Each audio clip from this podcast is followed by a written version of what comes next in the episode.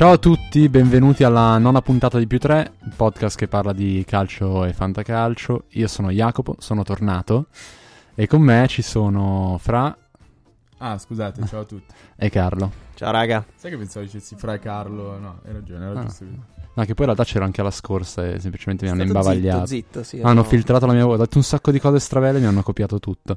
E quindi ho deciso che parlo solo io questa puntata. No, eh, scherzavo. Eh, questa, questa era bella.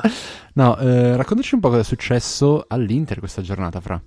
Eh, cos'è successo? È successo che l'Inter ha vinto, in realtà. Che Ah, sì? ultimamente... Davvero? È, vero. Non sembrava. E me- non sembrava e non doveva essere probabilmente, anche perché c'è stato un regalino per l'Inter secondo me, anche se non se ne è parlato f- f- più di tanto. Secondo me c'era un rigore su- sull'azione di Cataldi. Cioè- L'Inter, dimmi. Questa è Milinkovic Cataldi. Milinkovic Cataldic, credo si pronunci esattamente. Madonna, doppia solata e tunnel, cioè Molto non è forte, normale. molto- Vabbè, ma infatti è stato colpito dal, dal virus buono del Benevento. Come si dice un virus buono? Dal- dal dalla magia del Benevento. Come, come si dice? Mi Il piace. morso del ragno, forse. Il morso del ragno buono, mi sa. Eh, Inter Benevento, una gara strana, un primo tempo dell'Inter veramente, veramente negativo. Il Benevento in questo momento è in una forma mentale molto, molto positiva che lo sta portando, probabilmente, per usare un termine caro, a overperformare rispetto alla- alle potenzialità poi effettive dei suoi giocatori. Ha cambiato buona parte della, della rosa, no? Giocatori come Sandro, Guilherme, che sicuramente eh, Sagna, eh, oltre a dare esperienza, ha in realtà una squadra che... Cioè, c'è stato anche un salto un po' grande alla fine, cioè... Tipo i giocatori, giocatori di Serie C a giocatori che hanno giocato a Champions League, capito? E, e poi la, la ottima sorpresa italiana Brignola, questo giocatore del 99, che è Messi, possiamo dire. Con ogni Questo è un mini. Messi, un mini Messi, un talento pazzesco. Però so, Speriamo è venga salvato. Anche Verdi, mi ricordo Bologna-Inter all'andata, era Messi, anche in quel caso, poi si è un po'... Minchia, me lo ricordo. Era, proprio- era Messi. straordinario. No, ha fatto era- tipo 9 era tiri. Eh vabbè, chissà da che parte gioca. Ha pure segnato. Ha pure segnato. Ha pure da segnato? lontanissimo, da 100 metri. Se non sbaglio. 100 sì, sì, è tirato dalla porta. Sì, sì. Eh, Messi. Ehm, quindi non so bene dove, arri- dove ci, ci sono i meriti del Benevento. Dai, sicuramente. Un Inter che però è mm, ancora mm, orfana di Mauro Icardi, del suo capitano, e gioca in una maniera, secondo me, totalmente sconsiderata. E sì, abbiamo visto un po' di novità, per esempio la prima presenza titolare di Rafinha, che come ho detto avrebbe fatto cagare, non l'avevo detto, però avevo detto che era facile entrare quando la squadra faceva schifo. E mm, si è dimostrato il fatto che partire titolare è tutta un'altra cosa. Tra l'altro, novi- altra novità, secondo me, è, mm, è stata questa, mm, questa elevata densità in area nell'attesa del cross, nel senso che si diceva spesso che l'Inter giocava solo di cross e e però in area c'era solo Icardi. Ho visto, ho visto un po' più di squadra che saliva, le, mezza, eh, le mezzali, ciao, ehm, mediane, trequartiste che andavano in area per aspettare il cross. Tra l'altro ho detto anche Spalletti che non fa giocare Borca e Rafinha insieme perché sono piccolini. Invece vuole Gaglia e Vessino perché sono un po' Sono più... scarsi, credo. Hanno giocato No, una poverini. partita Sì, sì, terribile. sono un po' più grossi, ho detto perché eh, niente, appunto per, quest- per questo motivo di fare più densità in area quando arrivano i cross di Cancelo, secondo me è stato un po' controproducente questa cosa, perché si vedeva spesso il mediano che appoggiava Cancelo la palla e poi andava in area, lui era rimasto lì da solo, doveva saltare l'uomo e crossare per forza. Quindi come al solito, cioè è stato un po', diciamo, un miglioramento, forse più come mettere il parmigiano sulla merda, nel Ah, senso. diciamo, vabbè, la insaporisce, però Sì, sempre esatto. merda rimane. Secondo me ai limiti mentali dell'Inter, che tra l'altro si sono espletati, non so se vi ricordate, non so tu Carlo se, se tu l'abbia visto, la partita è cominciata con un calcio d'inizio, ha battuto l'Inter, Come molte partite. come la maggior parte delle partite, palla dietro, se non sbaglio Vesino, apre fuori. Cioè il primo passaggio dell'Inter è stato un tiro fuori. Per capire, insomma, Sì, sì, che aria molto. tira. Ma infatti c'era terrore in campo, nel senso che Gagliardini ormai si è involuto totalmente ritornato alla larva, non so come funzionano le, le farfalle, perché non faccio un podcast sugli insetti. Non Però ancora, non almeno. ancora, vediamo come va questo. E il problema... E poi tanti limiti, secondo me, degli errori tattici di Spalletti. Spalletti ha lanciato... eh, visto che Perisic dove lo metti gioca male, però lo devi mettere perché l'Inter non ha un'alternativa da quella parte. Eh, Perisic ha giocato altissimo, è stato il giocatore più avanzato dell'Inter, giocava oltre Eder, a volte dietro Eder, e andava a creare questa linea a 4 che si muoveva in maniera parallela tra la tre quarti e il limite dell'area dell'avversaria, creando una voragine tra la difesa, eh, Gagliardini e Vesino, e tutto il resto de- dell'Inter. Questa voragine doveva essere colmata in teoria da Rafinha, che però non può correre tutto il campo in ogni partita con qualità, e quindi l'Inter ha fatto un primo tempo orribile.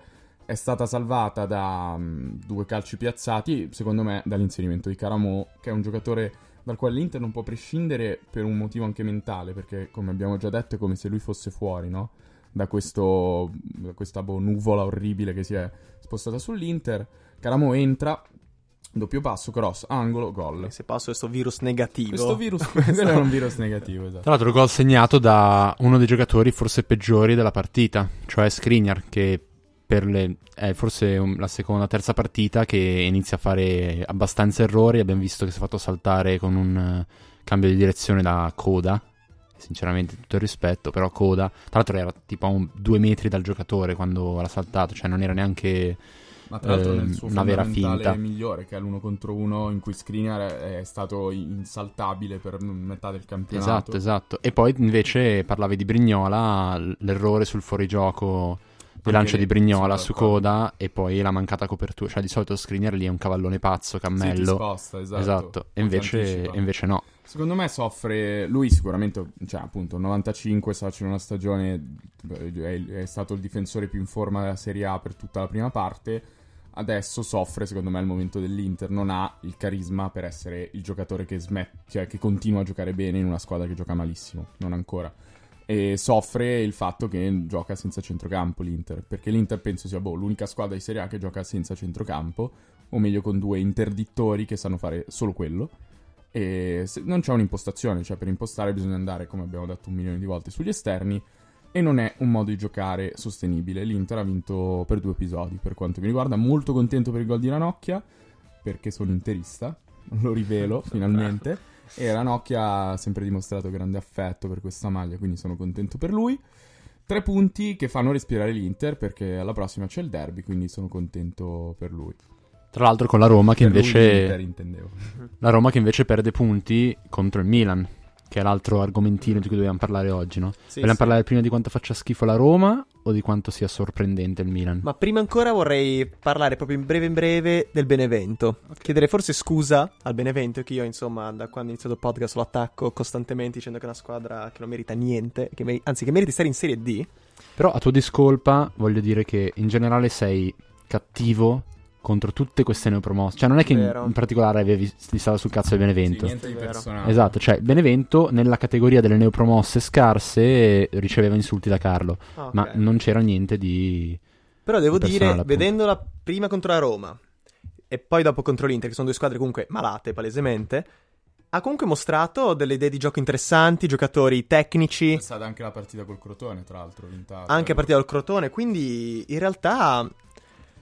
Insomma, vorrei chiedere scusa, forse più che al Benevento facciamo così a De Zerbi, perché De Zerbi è giovane, quindi ci sta, si merita il mio rispetto. Allenatore che sta facendo la sua gavetta, partendo dalla, dalla Serie C col Foggia, che è una delle squadre migliori della Serie C quando allenava lì. Ha avuto pochissimo tempo in questi anni di, di Serie A di potersi imporre. Finalmente, con questa squadra che, vabbè, è destinata a finire, a ritornare in B alla velocità della luce, magari ha un un po' di tempo per farsi vedere, magari essere salvato insieme a Brignola. Comunque la lotta a salvezza è tutt'altro che chiusa, eh, sono veramente in tante. Cioè sono tante e vicine. C'è il Sassuolo, se non sbaglio, il Cagliari ha 25 punti. È tipo a più 6 dalla salvezza. Giocando una, cioè, nel senso con una discontinuità di risultati assurda. Adesso ha un Pavoletti leggermente ritrovato. Anche stasera con Napoli si è sbattuto molto. Ovviamente è stato tutto inutile. Però eh, si vedrà, sarà accesa quanto la lotta Champions, ovviamente molto meno interessante, perché per me potrebbero retrocedere In tutte le quattro, ultime anche in cinque. sei, cioè, nel senso, Eh, sì, prendiamo anche il Chievo, Chievo. anche il Facciamo Chievo. fino a Bologna, escluso. Fino al Bologna escluso. Dai, il Chievo ha fatto una No, stagione il- patetica quest'anno. Guarda, il eh, Genoa la possiamo salvare perché mi piace il fatto che si abbia una difesa alla Madonna. Non so, No, lo il Genoa rispetto. si deve, cioè, se, se si vuole salvare si salva, se no, Sì, se sì, rimane sì. tra le ultime realtà- 5 per me retrocede. Sì, sì, quindi. Cioè, deve dim- perché ha fatto la prima parte terribile, cioè deve, deve recuperare lo schifo che ha fatto prima. Dicevamo, ehm, Roma-Milan, partita di cartello di questa giornata, eh, andata in maniera inaspettata. Ma secondo me fino a un certo punto, perché secondo me questa partita è stata una proiezione, una continuazione dello stato di forma di entrambe le squadre. tu hai un Milan molto sicuro di sé, grande ordine tattico e tecnico, direi anche lì, cioè che si è visto proprio in campo. Tu, cioè il Milan aveva una difesa impenetrabile, sì, beh, per grandi meriti del Milan, però chiaramente per grandi demeriti della Roma. Aveva i due esterni offensivi che continua ad elogiare, Cialanoglu e Suso, molto in forma, che si trovavano da una parte all'altra del campo, era pazzesco, cioè dialogavano come se fossero a un metro, se la passavano in continuazione. Hai Cutrone che continua ad avere questo superpotere a tirare le palle e buttarle dentro anche senza, senza volerlo. E un centrocampo comunque vabbè, ordinato, che sì, si è fatto, si è fatto valere. Adesso, come dicevi tu quando ci hai detto in privato, che è una cosa interessante, che sì, adesso sta uscendo probabilmente perché svolge compiti più semplici. Sì, a riguardo vorrei dire, no, beh, io l'ho sempre odiato che sì, cioè non è che lo odio, è un buon giocatore, non mi piace quando c'è troppo hype intorno a un giocatore che reputo poco sopra la media. E ehm, appunto, cos'è, cos'è, che avevi detto tu che. No, io ho detto che semplicemente rispetto alla prima parte di stagione, secondo me c'è stato anche un po' un calo delle aspettative. Cioè, che sì, ci si aspettava veramente Nainggolan, Sedorf. Eh, Montella lo vedeva come mezzala che si inseriva. Secondo me Gattuso, che anche lui, perché mi ricordo le conferenze stampa in cui diceva eh, che sì è più forte di me perché segna 6-7 gol a stagione, si deve inserire. A me sembra che ora Gattuso, eh, ciao Gattuso, che sì, eh, abbia dei compiti un po' più semplici, un po' più di copertura. E ieri comunque il centrocampo della Roma se lo sono magnati, sì, anche un po' per demeriti di Nangolan e Co. Però secondo me questa nuova fortuna di, di Chessy è anche legata al fatto che sta uscendo un Davide Calabria fenomenale.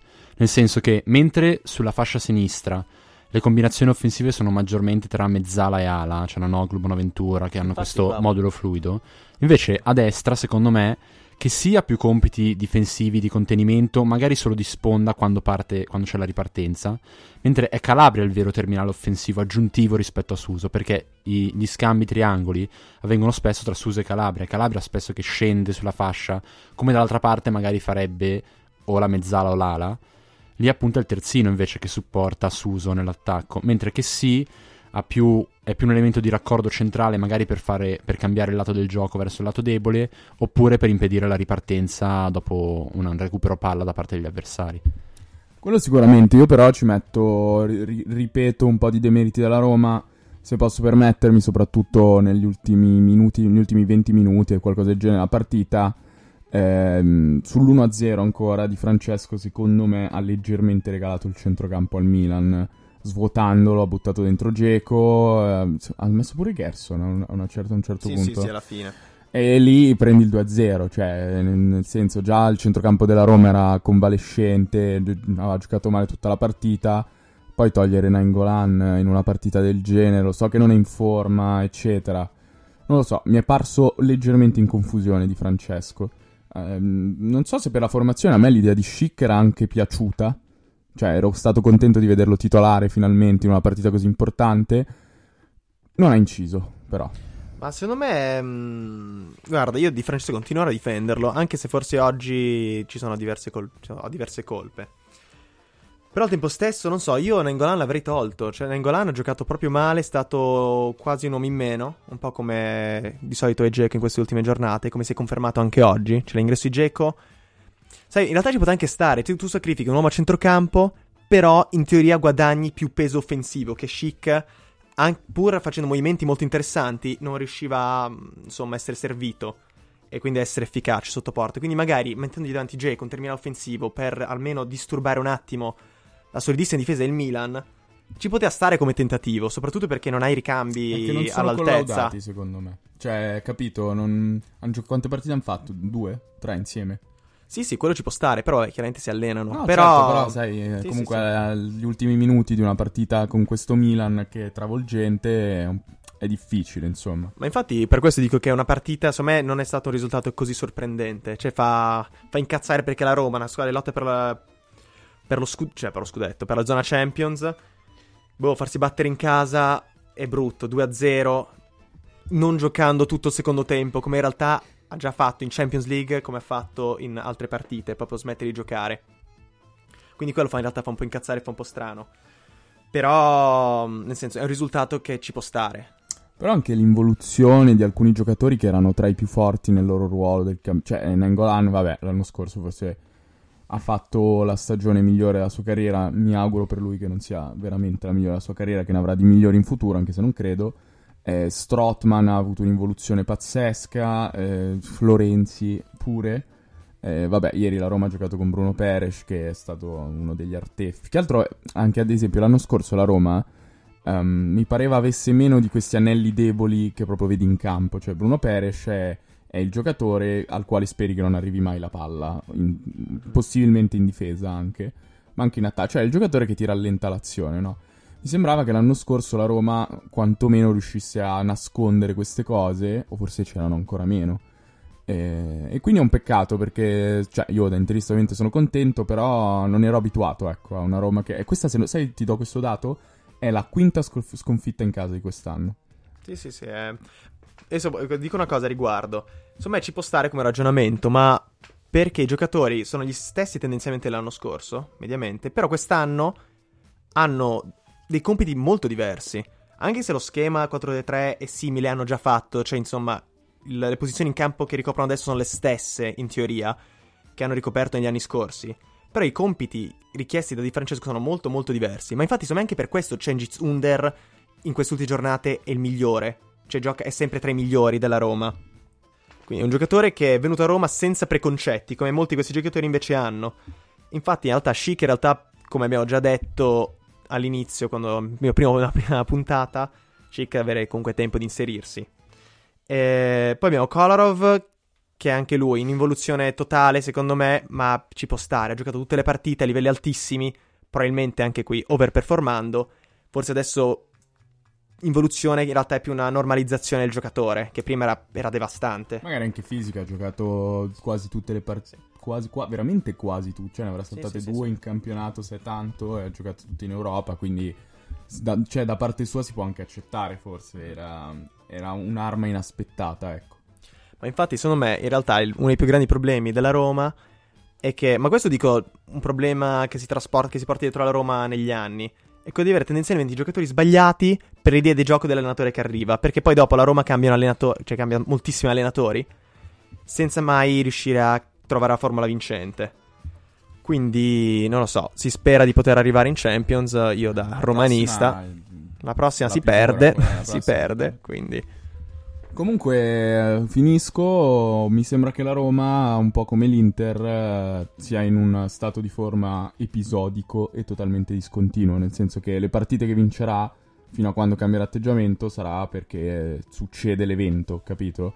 Era un po' una cosa che già c'era quest'anno. Succede under. Succede un... esatto. No, succede under, succede il gol di Fazio di mano, succede il tiro di Caramo per l'Inter, il due colpi di testa in due minuti eh, contro il Benevento.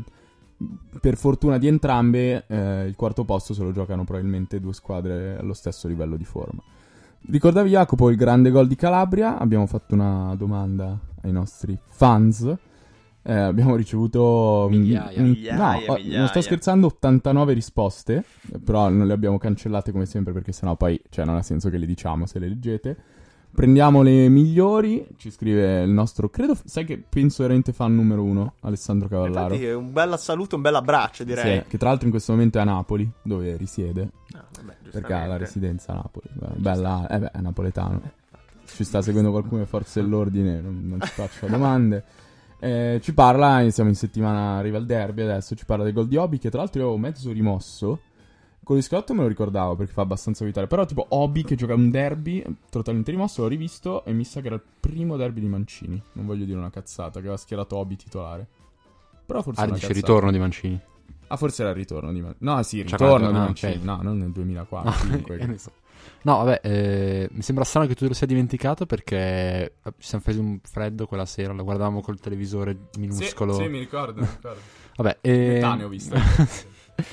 No, è uno dei derby peggiori. No, il peggiore è stato quello 0-0. O 1-0 con De Jong. Se intendi qualitativamente, forse quello. Mi ricordo anche un 1-0 di Samuel al, cinqu- al quinto minuto. Dopodiché, eh, boh, basta. Beh, anche quello lì che abbiamo perso con gol di De Jong di testa. Cioè, De Jong un altro che boh, sì, sì, penso sì, che abbia fatto tre gol in carriera. No? Tutti, sì, cioè, L'anno che avevo vinto il Fanta, mi ha segnato in contropiede da solo, mi sa il Tutto rigurgito a pensare Young che segna. Ehm, eh, poi gli altri commenti, vabbè, insomma, non c'è bisogno neanche di leggerli, esatto. Ma diciamo uno a caso, giusto così. Ci scrive il nostro fan Carlo. Ah, sì? il gol di Okaka Ah, giusto. in Roma-Siena. Salutiamo Carlo, tra l'altro. Ciao Carlone. Ciao Carlo. No, eh, quel gol in realtà non so se ve lo ricordate, siete molto Gol di tacco su assist di Pitt. Ma quello sulla D, Tra l'altro all'addio? Salutiamo anche Sì, Pitt. sì, che sì, è- all'addio di Okaka. all'addio, l'addio di Okaka. che tra l'altro poi parleremo anche di AD, quindi continuate ad ascoltare questa Quindi è parte. stato veramente un gol pazzesco. Comunque siamo in Questi questo momento- finti giocatori insieme. Faccio un'interruzione, siamo al momento in cui, secondo le statistiche, la maggior parte dei nostri ascoltatori interrompe l'ascolto, ovvero tra il ventesimo e il venticinquesimo minuto. Quindi, boh, stiamo parlando proprio con te che ci stai ascoltando ora, e per piacere non smettere. Cioè, cosa- veramente, sicuramente hai nulla di meglio da fare. Cioè, starei tipo Se andando... sei arrivato fin qua, Ma infatti, starei andando in sei università, tipo... Cioè, ascolta, che cazzo te ne Eh, frega? Forse per quello, cioè 20 minuti tipo il Ah, trasferimento magari- base. Eh, forse è e magari entri in classe, capito? Eh, vabbè, però poi esci, e- cioè, sa- vabbè, se stai entrando, poi continua. Perde il flow, secondo me. Eh, Vabbè, non è che siamo così, cioè, nel senso, boh, non lo so. No, ascoltali poi- in classe, No, cioè ma poi una torna, cuffia... capito, si mette de- despacito, cose, non ci ascolta più, veramente. Cioè, veramente, eh, fa male, tra l'altro, ascolta despacito. E vabbè, comunque, se vuoi la cantiamo noi. No, vabbè, iniziamo gli argomenti divertenti, così... Parliamo di cose divertenti, basta questo calcio noioso. esatto. Il primo argomento, diciamo, leggero che vogliamo affrontare oggi è un argomento eh, molto vicino a tante squadre. In particolare, vo- vorrei dirlo in maniera politically correct, più possibile. Parliamo di quei giocatori in età un po' troppo avanzata eh, che però decidono imperterriti di voler continuare a giocare nella loro squadra andando contro delle logiche di efficienza che nel 2018 tutte le squadre dovrebbero seguire, ovvero gioca chi è più forte, non chi ha giocato meglio nei vent'anni precedenti. E Jacopo ci ha portato numerosi esempi, numerose categorie, eh, quindi gli lascio la parola volentieri, poi la riprendo subito dopo perché sono un maleducato. Ok, allora io innanzitutto vorrei differenziare tra le squadre di cui si parla, perché ci sono squadre forti e squadre deboli. Eh, nelle squadre Grazie Jacopo. Le squadre forti, no, le squadre deboli invece, cosa può succedere? Che c'è un giocatore che è una leggenda del club, molto forte, Cioè, leggenda, vabbè, è un giocatore. Un giocatore che ha fatto la storia. che ha fatto la storia del club lì da tanti anni. ehm, e cosa fa? Dec- quando decide, sta invecchiando, decide se ritirarsi o no, è così forte che non si pone neanche il problema se farlo giocare o no. Mi viene per esempio in mente l'idea, l'idea, l'idea, eh, l'esempio di mm, Antonio Di Natale. Ah, Un giocatore perfetto. che fino a 38 anni, 37-38 anni ha continuato a giocare, era tecnicamente molto più forte dei, dei- della concorrenza sulla panchina dell'Udinese e quindi non è mai stato un problema per nessun allenatore metterlo in campo. Nelle squadre scarse ci sono anche giocatori magari meno dotati tecnicamente, meno importanti per il gioco della squadra, che tuttavia sono adorati dai tifosi semplicemente per eh, la longevità e per quanti anni hanno passato con quella squadra. Adesso io volevo dire Raimondi, però a quanto pare ha giocato non troppi anni nella squadra, però um, era un affezionato, diciamo. E quando se n'è andato sono stati così applausi che si è ritirato, ma, ma in, in realtà ha giocato pochissimo, non se l'è fregato un cazzo nessuno. C'è a cagare di base. Comunque, voglio chiederti sta cosa. Tu dove inserisci invece Pellissier? Perché è un giocatore comunque ha fatto la storia del Chievo. Gioca lì da sempre, però da un po' di anni non, non è titolare. Fare la storia del Chievo non è che... Vabbè, sì. comunque No, in sì, genere sì. anche della Serie A, nel senso ha fatto superati 100 gol, è un giocatore insomma Vecchio, ris- sì. vecchio e comunque rispettato. È un giocatore, secondo me lì eh, interviene l'umiltà del giocatore, che poi ne parleremo anche quando diciamo delle squadre forti. Cioè un giocatore che sa, sa di poter entrare quando, quando l'allenatore lo vuole mettere e dà sempre quello che può dare, cioè non è mai, non è mai aggressive, pass- passive eh, aggressive rispetto all'allenatore, cioè che magari entra, fa lo svogliato così. È sempre deciso di, cioè usa i minuti che ha come se fosse un computer tipo a decidere i minuti che, che ha. Tra l'altro fra un E- po' arriva il suo periodo, il periodo dell'anno per Esatto, in esatto. fa i suoi 3-4 gol, salva il Chievo e torna a dormire nella sua grotta con la barba. Sì, sì, in montagna veronese. È tipo Valdostano lui, veramente. È Valdostano lui, quindi è Sì, veramente sì, un lo so. montanaro bastardo. Sì, vabbè, si vede veramente, cioè, mangia il legno per No, lì veramente c'è uno umile. Fai conto che tipo lui ha il 31, ok? Sai perché ha il 31? Ah, No, vero. di Ah, maglia. di maglia. Te l'ho raccontato? No, non lo so. Così, quando è arrivato il Guido? Chievo... Tra l'altro, ric- scusa, ricordiamo che sono abbastanza intimi Jacopo e Pellissier, hanno avuto una corrispondenza fitta. Sì, ti posso raccontare una storia. Eh, ho scoperto che risponde a un sacco di gente su Instagram. Vabbè, Quindi, tipo, non so se gli fa onore o non toglie- sono per niente speciale. Cioè, se gli Vabbè, scrivi così. lo sape- cioè, nel senso, Mm, è lui no. che è speciale Vabbè, perché fa questo, nel senso. comunque lui è arrivato al Chievo. eh, non sapeva che numero scegliere, cioè non è che pensa al 9, il 10 come... Piccante, Sì, cioè, esatto. buono, lo so. Così, il impensabile. 31 perché erano gli anni di sua moglie. Cioè, boh, poteva veramente, Ah, non so, beh, trovare bravo. 5 centesimi per terra prima di entrare... 31 erano gli anni di sua moglie quando... Sì, ma infatti lui ha tipo 62 anni. no? Infatti, Del adesso non, non No, mi magari ha torna. sposato una donna anziana. Allora, lei, lui- lei che- quando è arrivato al Chievo? Cioè, Lui, lui, lui è arrivato al 11 Chievo. anni. Lui Infatti, è arrivato al Chievo tipo nel 72. Infatti. Ok. Ora sua moglie L'anteguerra, ha- quando il mondo era in bianco e 95. nero. Quando il mondo era in bianco e nero. E, e niente, quindi 31, cioè, capisci proprio che è una persona che se ne sbatte i coglioni, veramente. Cioè, entra, gioca, prova a segnare. Infatti lui è il modello di anziano eh, giocatore, secondo me. Esatto. Che quando è chiamato in casa fa il suo, se no sta zitto, accetta che giochi Roberto Inglese, che ha la metà dei suoi anni, e fa la metà dei suoi gol, e va bene. E semplicemente sa anche accettare il fatto che inglese è molto meglio per la squadra rispetto a lui. Sì. Cioè, e può portare molti più vantaggi Poi alla dico squadra. questo, perché tu dicevi appunto per Di Natale che la giocatore è nettamente più forte rispetto agli altri, quindi insomma deve giocare per forza. Adesso e Pelissé era così fino a qualche anno fa, cioè inglese è uscito negli ultimi anni, boh, pensando all'attacco, Infatti quindi Pellissier giocava prima, cioè molto più di ora. cioè, giocava più secondo di Ma ora. infatti, Pellissier è stato bravo perché ha deciso di non continuare a essere protagonista del Chievo. Però, volendo continuare a giocare nel Chievo, ha capito di doversi mettere in disparte, dover. Cioè, non, non tutto poteva più girare intorno a lui, doveva semplicemente mettersi a disposizione della squadra, mentre prima magari era, era il contrario, cioè la squadra a sua disposizione. Se decidi di continuare a giocare nella squadra a cui tieni ad alti livelli, devi per forza fare questo. Ci sono anche altri esempi, però un po' meno positivi, no? Sì, ci sono esempi di gestioni sbagliate, magari sia dalla società che dai giocatori stessi. Un esempio, ehm, per esempio, mi viene in mente Maldini. Un esempio. Un esempio, un esempio di, di Maldini. Gli esempi. Tra l'altro, Maldini, dimmi se sbaglio. eh, tu eri andato a vedere l'ultima partita di Sì, Maldini lo allo stadio. ma- Così per Madonna. fare un esempio. Esatto. 3 a 2 per Eh, esempio, ricordo. credo. Lui si era ritirato, però aveva avuto tipo un battibecco con i tifosi.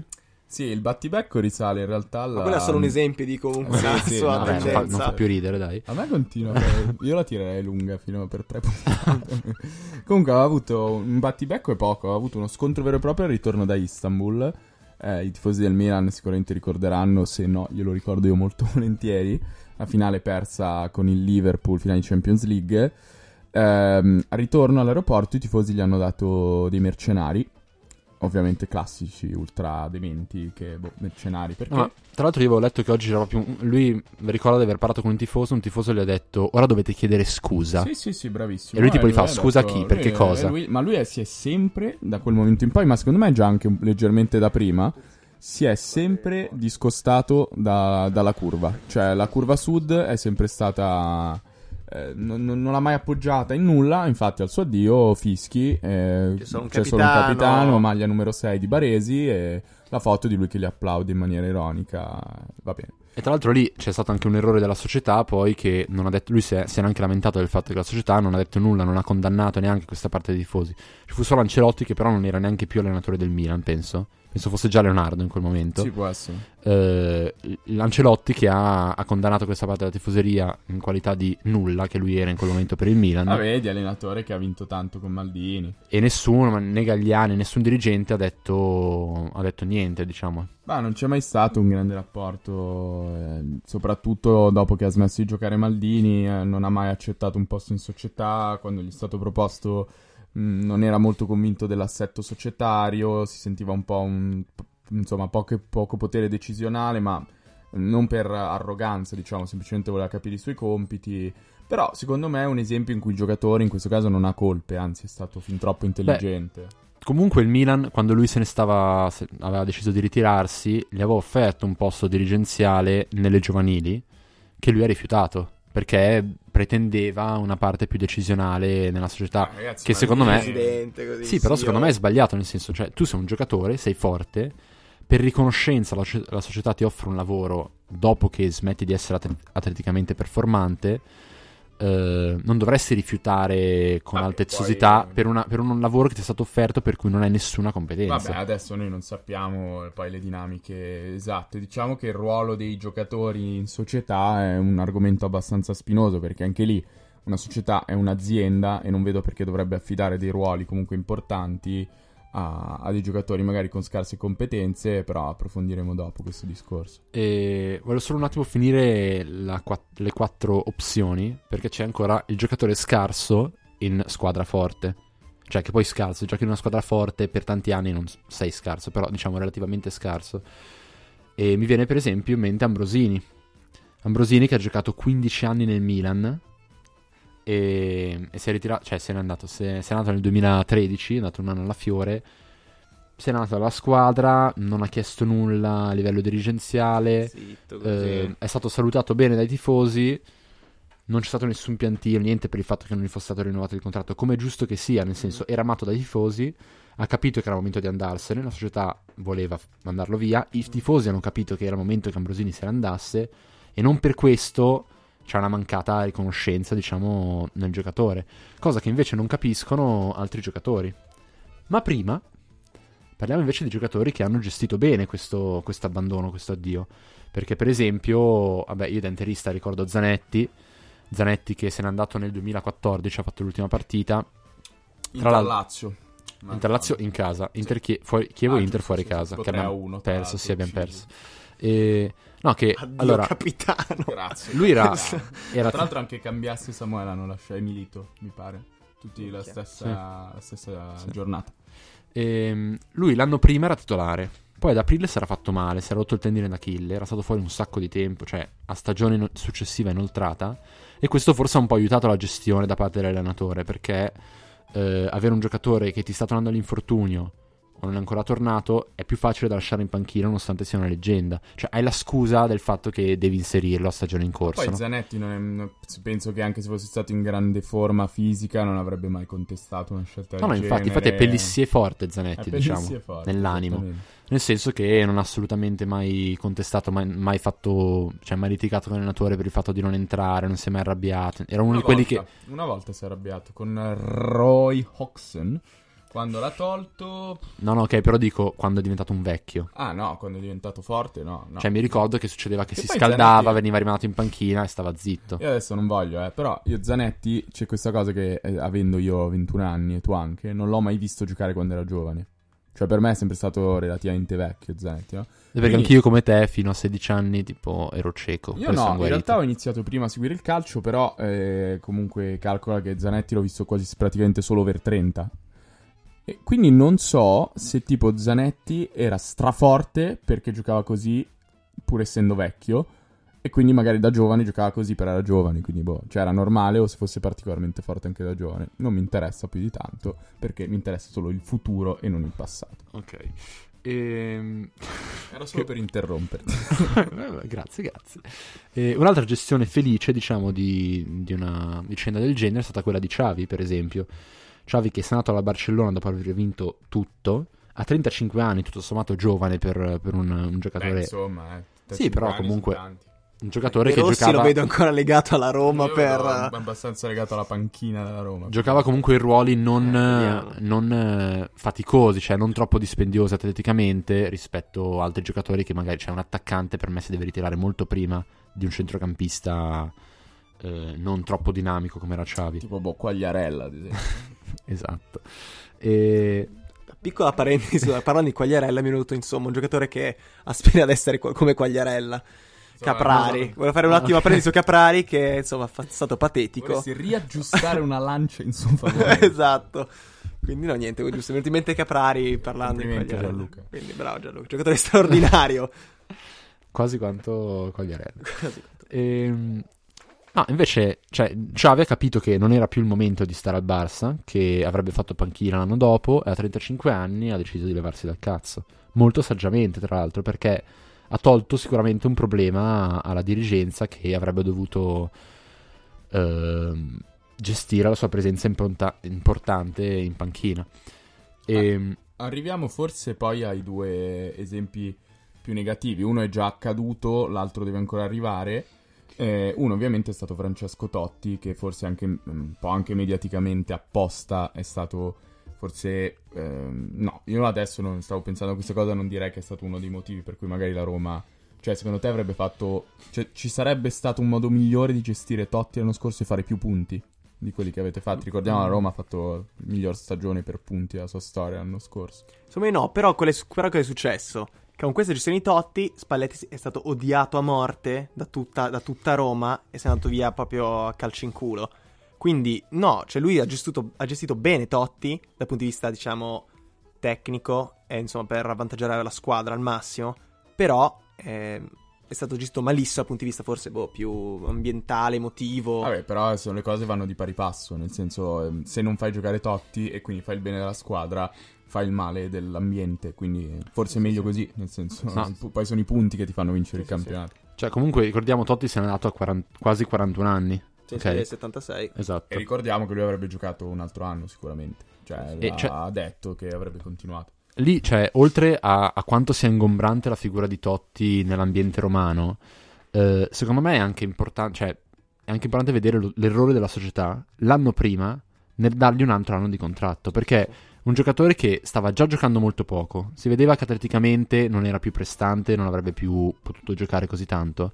Prolungando il contratto, tu stai semplicemente procrastinando la decisione e inoltre stai creando sempre più problemi all'allenatore, perché l'allenatore con la presenza di Totti, che fa sempre più cagare, cioè, è sempre più difficile mettere in campo una squadra senza avere pressioni dall'esterno, senza avere pressioni nello spogliatoio, perché comunque cioè, eh, Totti si allenava con gli altri. Ma poi era e... pazzesco che la Roma stava facendo un cammino de- nell'ultima parte di campionato che era allucinante, cioè teneva il passo alla Juventus e comunque si parlava solo male dell'ambiente, cioè l'ambiente romanista era marcio, era incattivito sì, sì, nonostante i risultati. Ma poi infatti era pazzesco, in realtà le, le pressioni che dicevi tu esterne si potevano sentire proprio direttamente allo stadio. Cioè Totti quando si alzava, minchia, lo stadio si, si rianimava, cioè la, quasi ogni, ogni, tanto sembra che non ti fasse la Roma, ma ti fassero Totti proprio. Infatti, quello... Ed è una cosa Beh, Spalletti orribile. fischiato a San Siro quest'anno. Ecco, vedi queste cose. 85 ma anche, ma anche l'anno scorso lo fischiavano, eh. Sì, cioè, sì, quando sì, veniva il nome. So, mi sembra su, cioè è stato uno degli allenatori migliori probabilmente che ha avuto la Roma, negli, sicuramente negli ultimi dieci anni, eh, forse anche prima, ora non lo ricordo. No, ma eh, cioè, che poi l'altra cosa, secondo me, cioè, se i tifosi non capiscono che stanno danneggiando la Roma in questo modo, cioè osannando Totti e dando questa pressione a Spalletti, perché alla fine Spalletti non è che odiava Totti, cioè voleva il bene della Roma come azienda, come sì, lavoro chiaro. che gli era stato affidato. Se lui non fa giocare Totti, non è, cioè, è semplicemente per il bene della squadra. Ora Totti deve capire, secondo me, l'anno prima una cosa, scegliere tra due alternative, o dire ok, smetto di fare il, l'arrogante e capisco che se voglio stare alla Roma perché mi piace mi piace giocare anche 10 minuti a fine partita, mi piace l'ambiente, mi piace allenarmi con i compagni, mi piace essere nel vivo della, della situazione Roma, accetto il fatto di non poter più giocare così tanto, anzi di giocare molto poco. Oppure, altra opzione, smetto di giocare. Punto. Sicuramente questa, questa gestione anche sua di far sentire la sua presenza e mettere pressione a Spalletti e far odiare l'allenatore dai tifosi alla fine, perché lui sapeva di avere tutti i tifosi dalla propria parte secondo me è stata sbagliata. Cioè, lui, lui, ha fatto il male della Roma in questo modo. Io però, mm, se adesso vogliamo passare a Buffon, ti faccio questo discorso. Secondo me c'è una grossa differenza, parlando anche di come è stato gestito Del Piero, ehm, ovvero eh, allontanato, non gli è stato rinnovato il contratto e è, è passata come la dirigenza che allontana Del Piero. Cioè, grazie, bella, ti ringraziamo per quello che hai fatto, non ci servi più. Il problema è che mh, mm, c'è una mentalità. C'è allora un, un, duplice fatto. Il primo è una mentalità diversa tra società, ovvero la Juventus è efficiente, è una, un'azienda vera e propria, come se fosse la Fiat. Se tu ehm, rendi di 7 invece di 10, non ci servi più, eh, indipendentemente da quello che hai fatto fino ad adesso.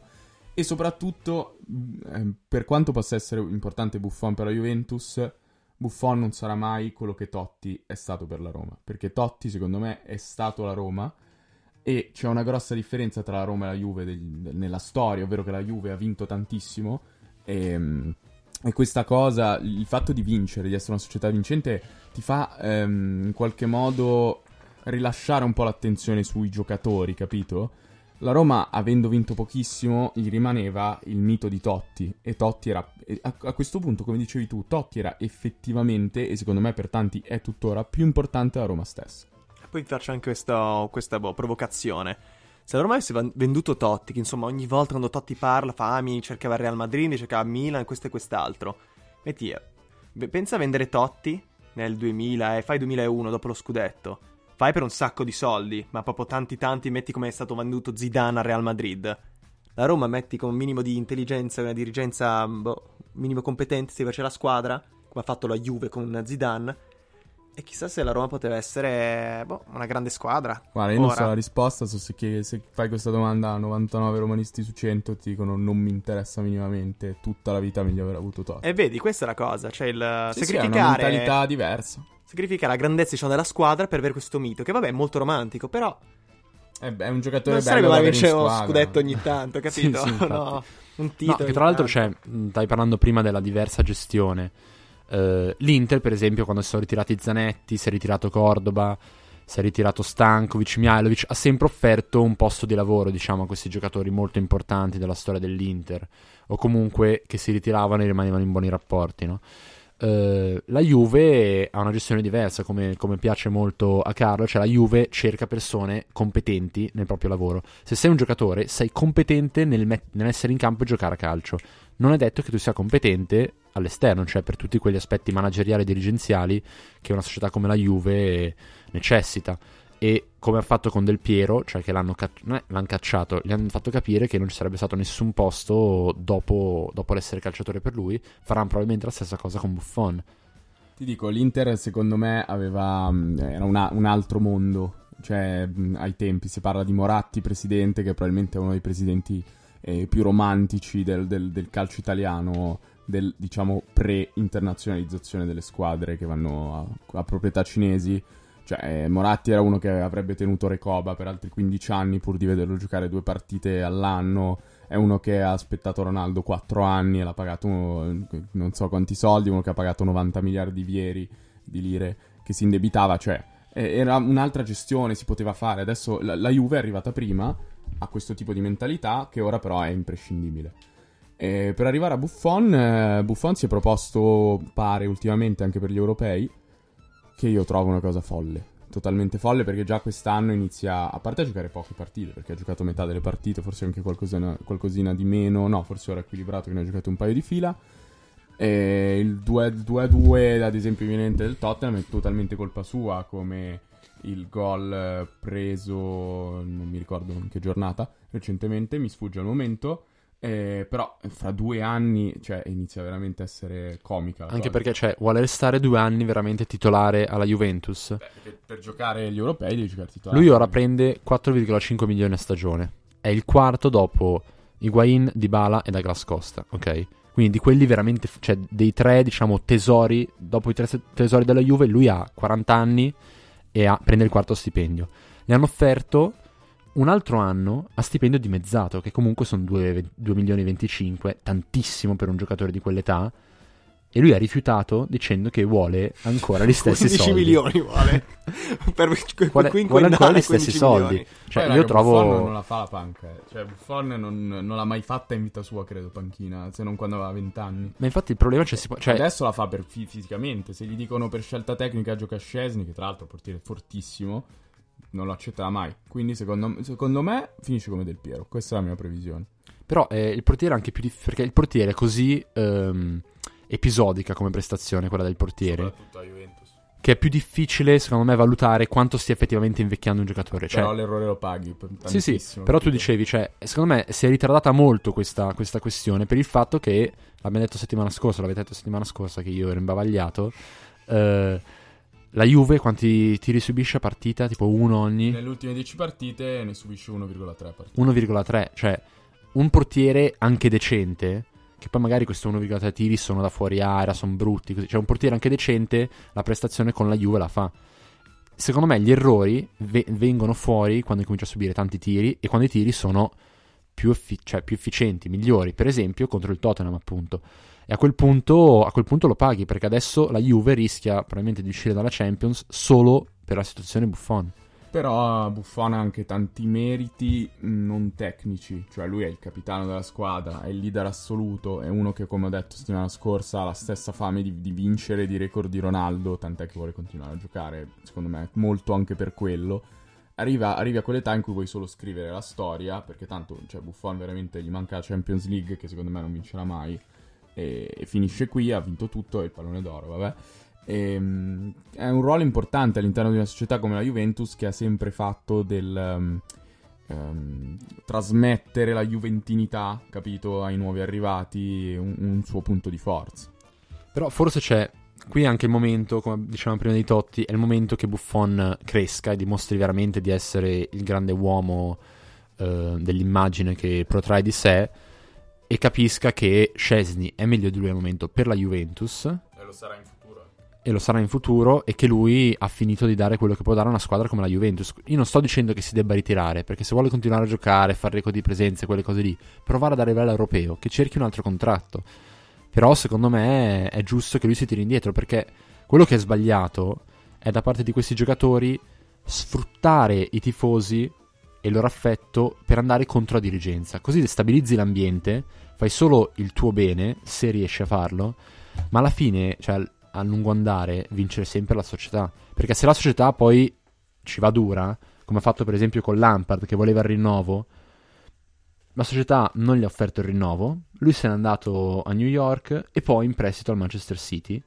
Boh, odiato, odiato dai tifosi. Cioè lì la società ha vinto tutto perché non gli ha offerto il contratto ha reso lui il nemico quando si è andato al City perché lui evidentemente non voleva mm, andare a giocare in campionati di merda, cioè era ancora pronto per giocare, per giocare in Premier, ma non era, non era, più abbastanza forte per stare al Chelsea. E allo stesso modo, secondo me, Buffon non è più abbastanza forte per stare alla Juve, magari può restare in Serie A, si vedrà. Non penso abbia l'umiltà per accettare un contratto da parte di un'altra squadra in Serie A, però.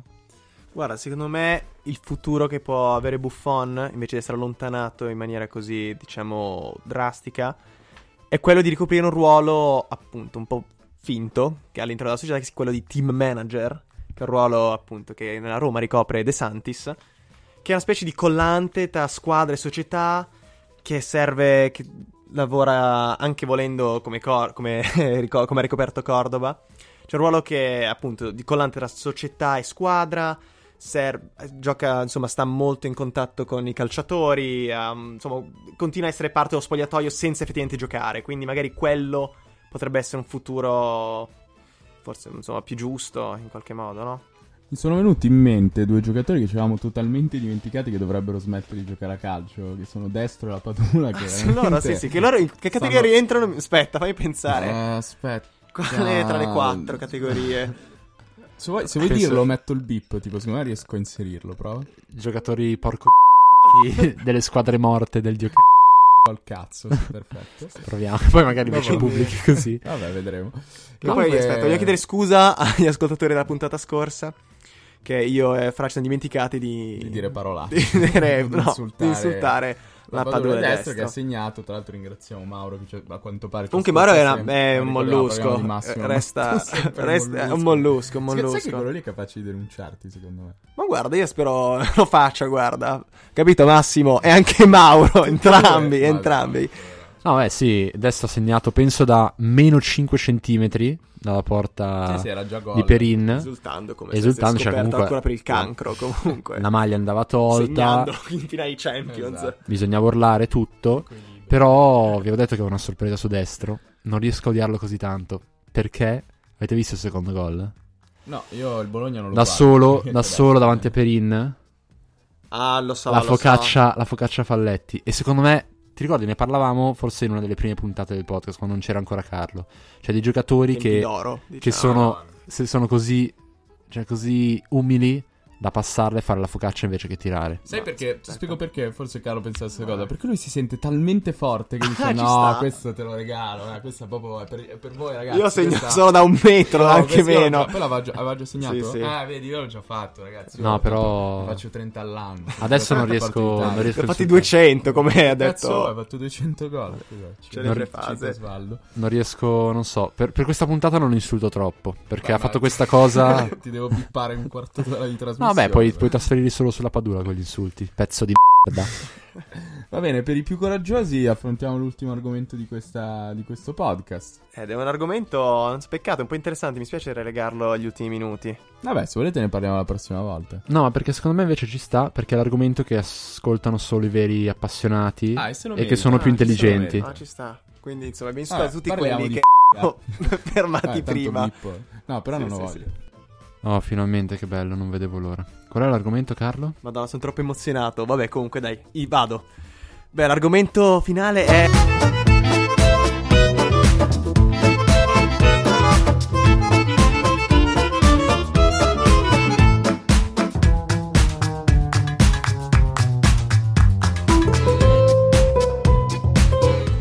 bene, dai, ricordatevi di condividere se vi è piaciuta, parlarne con gli amici. Ciao, ci sentiamo la prossima settimana. Ciao a tutti. Bella raga.